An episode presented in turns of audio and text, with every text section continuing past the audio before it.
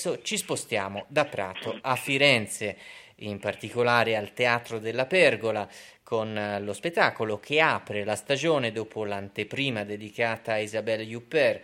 Lo spettacolo che apre la stagione è, è, un grande, potremmo dire, un grande testo del nostro Novecento, scritto non molti anni prima, in realtà dal testo di Brecht, eh, che è datato circa 38, 37, 38, qui siamo qualche anno prima, nel 33, ma il testo di cui si parla, I giganti della montagna di Luigi Pirandello, è anche un, un testo non compiuto, quindi come dire un testo che continua anche a interrogarci per la sua storia e per i tanti interrogativi sul, sul teatro, e infatti tante sono state le rappresentazione nel corso del secondo Novecento. Eh, lo spettacolo I giganti della montagna lo potremo vedere dal 24 ottobre al 3 novembre e eh, la regia è di Gabriele Lavia che abbiamo il piacere di avere con noi al telefono. Buongiorno. Buongiorno a voi. Gabriele Lavia è anche interprete eh, di uno dei personaggi eh, più straordinari di questo testo, cioè Cotrone, detto il mago. Allora, dopo i sei personaggi in cerca d'autore, dopo l'uomo dal fiore in bocca e non solo, perché c'erano anche altri testi, lei porta al Teatro della Pergola i giganti della montagna. Che cosa rappresenta questo testo per lei? Ma, I giganti della montagna è un testo che proprio nella sua incompletezza non sappiamo bene se voluta o non voluta, ma questo poco importa perché così noi ce l'abbiamo. Personalmente io non credo che Pirandello avrebbe mai scritto il terzo atto, lui era un burlone e quindi piaceva a Pirandello eh, raccontare scusate mi sentite con questa voce ma mi bussano alla porta e devo aprire e purtroppo sono a casa eh, ecco qui dovrei anche chiedere chi è probabilmente eh, vogliono fare una rapina a mano armata ma eh, la seguiremo tant'è. in diretta comunque nel caso ecco, come ecco, un bellissimo ecco. radiodramma e, e, e dunque personalmente ripeto ritengo che non avrebbe mai scritto, ma avrebbe lasciato questa meravigliosa opera nella sua incompletezza, nel suo essere aperto, con due parole del finale che sono paura, paura. Il personaggio di Diamante, che è la seconda donna della compagnia della contessa, che eh, arriva disperata in questo strano luogo, in questa strana villa che è la villa della Scalogna e in questo strano luogo che altro non è che il ricovero di gente discriminata e isolata che sono i mm. teatranti. Bene, in questo eh, luogo questa compagnia finirà la sua avventura dicendo due parole, paura, paura, ho paura, ho paura, ho paura di che cosa non lo sappiamo perché non vediamo di che cosa questa gente ha paura, sentiamo solo un rumore vago che è una galoppata, la galoppata dei giganti della montagna che sono gli uomini del fare, gli uomini che sviluppando i loro muscoli hanno dimenticato la loro anima e il loro cervello. Sono diventati, dice Pirandello, eh, l'opera a cui si sono messi lassù e l'esercizio continuo della forza li hanno resi molto potenti di muscoli, ma un po' duri di comprendonio e perché no anche un po' bestiali. Mm. Ebbene, questa gente che non riesce a comprendere che cos'è il teatro, questa invenzione, probabilmente l'invenzione più antica dell'uomo, l'invenzione che ha, fatto sì che l'uomo avesse la possibilità di riconoscersi perché rappresentato sopra un posto un po' più sollevato che chiamarono allora palcoscenico e da allora è rimasto sempre uguale. Se ci pensate, il teatro non ha bisogno di nessuna tecne, di nessuna tecnica, è nato perfetto. Un posto sopraelevato che si chiama palcoscenico, degli attori mascherati o non mascherati che si chiamano attori e delle altre persone, degli uomini messi sotto in un luogo aperto che si chiama platea e questi signori in platea guardano la rappresentazione di se stessi attraverso altri uomini, ecco. attraverso parole inventate, scritte, non lo sapremo mai. Questo non ha importanza. Tutto questo non ha bisogno di nulla, soltanto degli uomini. Non ha bisogno di microfoni, oggi si usano tanto i microfoni, ma purtroppo i miei colleghi non capiscono che il microfono ruba la voce all'attore e la consegna a una macchina. Ma pazienza, speriamo che studino e che capiscano qualcosa. Ecco. Ma, diceva Fedro, cerebrum non habet, comunque non ha importanza facciamoci del male. Ecco, il, però ecco, eh, questa compagnia, mh, i giganti della montagna, è in proscinto di mettere su in piedi la, la, rappresentazione di un pezzo teatrale che è la favola del figlio cambiato dello stesso Pirandello. Qui c'è anche, anche un mm. gioco eh, mm. interno, c'è proprio il fare teatro. Ma questo teatro, eh, questo teatro, qual è il suo scopo? Qual è il suo fine? Eh, perché fare teatro? Il teatro è molto semplice perché teatro è una parola greca composta da due parole. Tea, tron. Tea vuol dire sguardo al femminile, tea, dea.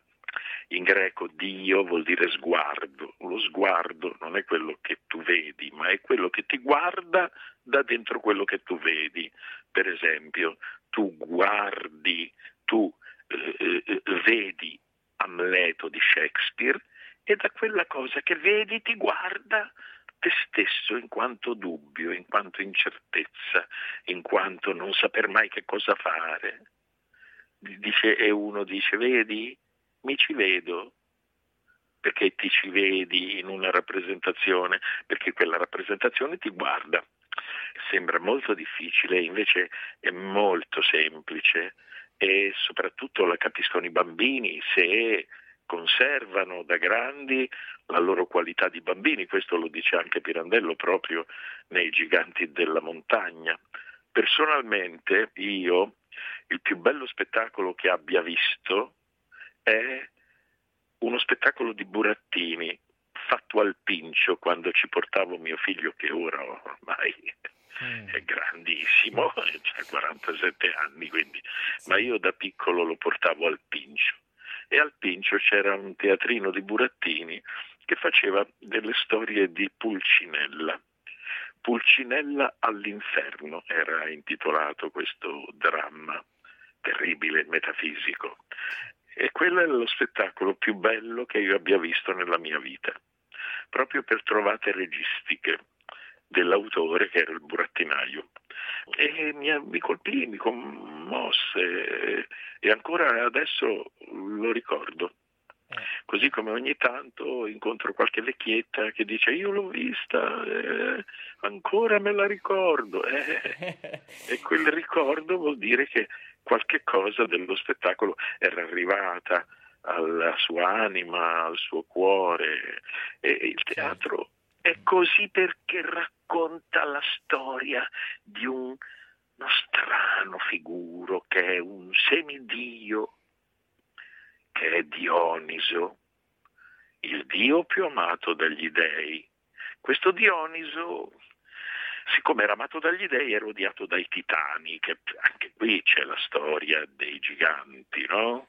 Eh, i titani, quelli che lavorano la terra, che tirano fuori il metallo, eccetera, eccetera, eccetera, ce l'hanno con Dioniso, il quale non fa nulla se non cantare e giocare. E allora decidono di annientarlo con l'aiuto della loro madre, la terra. E allora quando riescono a saltargli addosso per scannarlo, Dioniso fugge, incontra uno specchio. Vi ricordate che Shakespeare diceva il teatro è lo specchio della vita? Ebbene, lui si vede, ma dice il mito che quando si guardò nello specchio Dioniso vide il mondo. Mm. E essendo mondo, i titani dicono: Ma che cosa pigliamo qua? E allora ecco che si trasforma in tutte le cose del mondo, diventa cielo, diventa pesce, diventa sole, diventa albero, diventa mare, diventa tutto. E siccome non si ferma all'interno di una forma, non si concretizza in una forma, cosa dice Pirandello? La vita è vento, la vita è mare, la vita è fuoco, non la terra che si incrosta e assume forma. Ogni forma è la morte. Ebbene Dioniso non si ferma in una forma, ma a un certo punto si trasforma in toro. A quel punto la mamma dei titani, la terra, emise un muggito di vacca in calore. Il toro Dioniso per un istante si fermò a sentire questo muggito di vacca in calore. Quell'istante gli fu fatale. I titani lo presero e lo sbranarono, ma arrivò Apollo, prese questi pezzi di Dioniso, li mise su un piccolo palcoscenichino, una, una pedanina, un altarino di legno, li ricompose. Arrivarono i pastori, i tragos, e cantarono un'ode. E da lì nacque la Tragos Ode, la tragedia, Beh. che è rimasta uguale e che racconta la unione del tutto in uno, che è il Dioniso.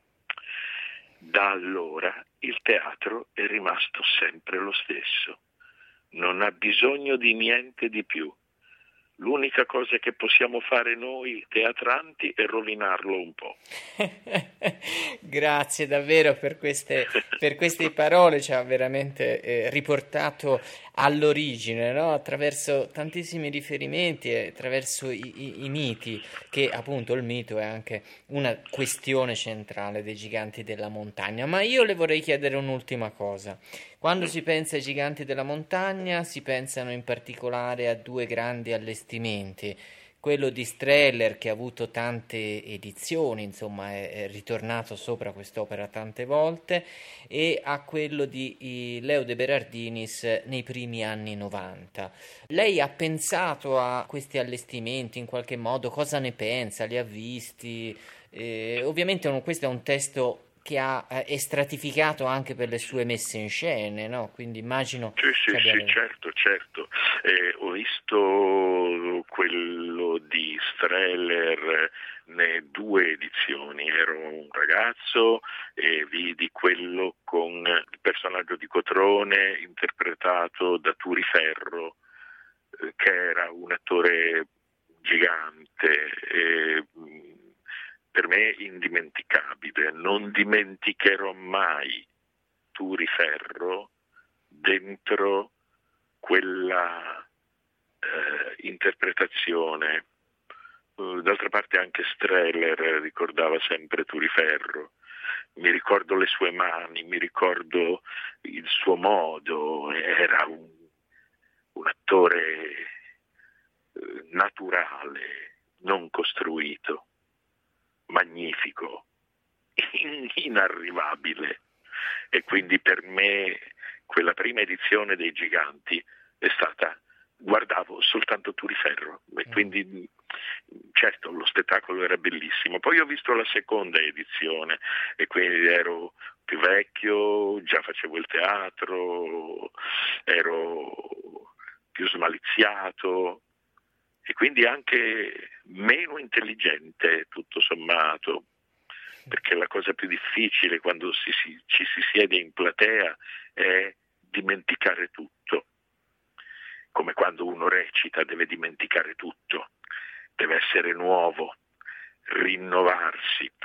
E comunque era sempre uno spettacolo formalmente bellissimo, ma nel mio cuore rimaneva al primo posto quello che avevo visto quando ero ragazzo, che mi aveva veramente toccato nell'anima. Quello di Leo de Berardinis l'ho visto mm, e ne ho un ricordo abbastanza vivo, ma Leo praticava un modo di fare teatro che era lontano dal mio e quello di Streller era più vicino al mio. Leo apparteneva a quella innovazione, mentre io appartengo alla novazione e basta. Capito? E certo. quindi non riesco a dare un giudizio se non però che eh, io ero amico di Leo De Berardinis da quando siamo stati ragazzi insieme praticamente e lui sin da ragazzo aveva, aveva un'altra visione del mondo del teatro e io lo stimavo e non solo lo stimavo ma lo, avevo verso di lui un caro affetto quindi, certo. però, obiettivamente, come sì, come io ero molto amico di Carmelo Bene, ma io praticavo un altro modo certo. e lui faceva quello, fa, ha fatto bene a fare, a fare a così. Usare io il microfono, a usare il no, microfono. Io, io, gli dicevo sempre, gli dicevo, eh, Carmelo, il microfono ruba la voce all'attore e la consegna a una macchina. E, e, e siccome io ogni volta che vado a, a teatro ho una potenza dentro di me, rompo i mezzi tecnici. Più di una volta, da, dalle sue prime, saltava tutto il suo impianto fonico. e allora lui lo faceva senza microfono. E dico, Carmelo, è bellissimo. Finalmente non, sono, non ho una enorme radio nera attaccata al mio orecchio sinistro. Mi capitò spesso di essere nella parte sinistra della platea, nelle prime file, e quindi avevo attaccato tutto quell'immenso impianto fonico che non era l'anima di Carmelo Bene, era un'altra. E personalmente ritengo che tutta quella storia della Fonè fosse, da un punto di vista filosofico, senza fondamento. Bene, questo è, è, è, è veramente... Anzi, proprio la, eh, la fonè attraverso eh, l'altoparlante non è più fonè, eh, è una tecnè, però il discorso sarebbe molto, molto corto e eh, molto lungo. certo. Noi la ringraziamo davvero Prego. tanto per queste bellissime eh, parole e per averci appunto portato in giro nei secoli del nostro oh, teatro. In bocca al lupo per tutto. Ah, da voi, tante cose, arrivederci. Arrivederci. arrivederci.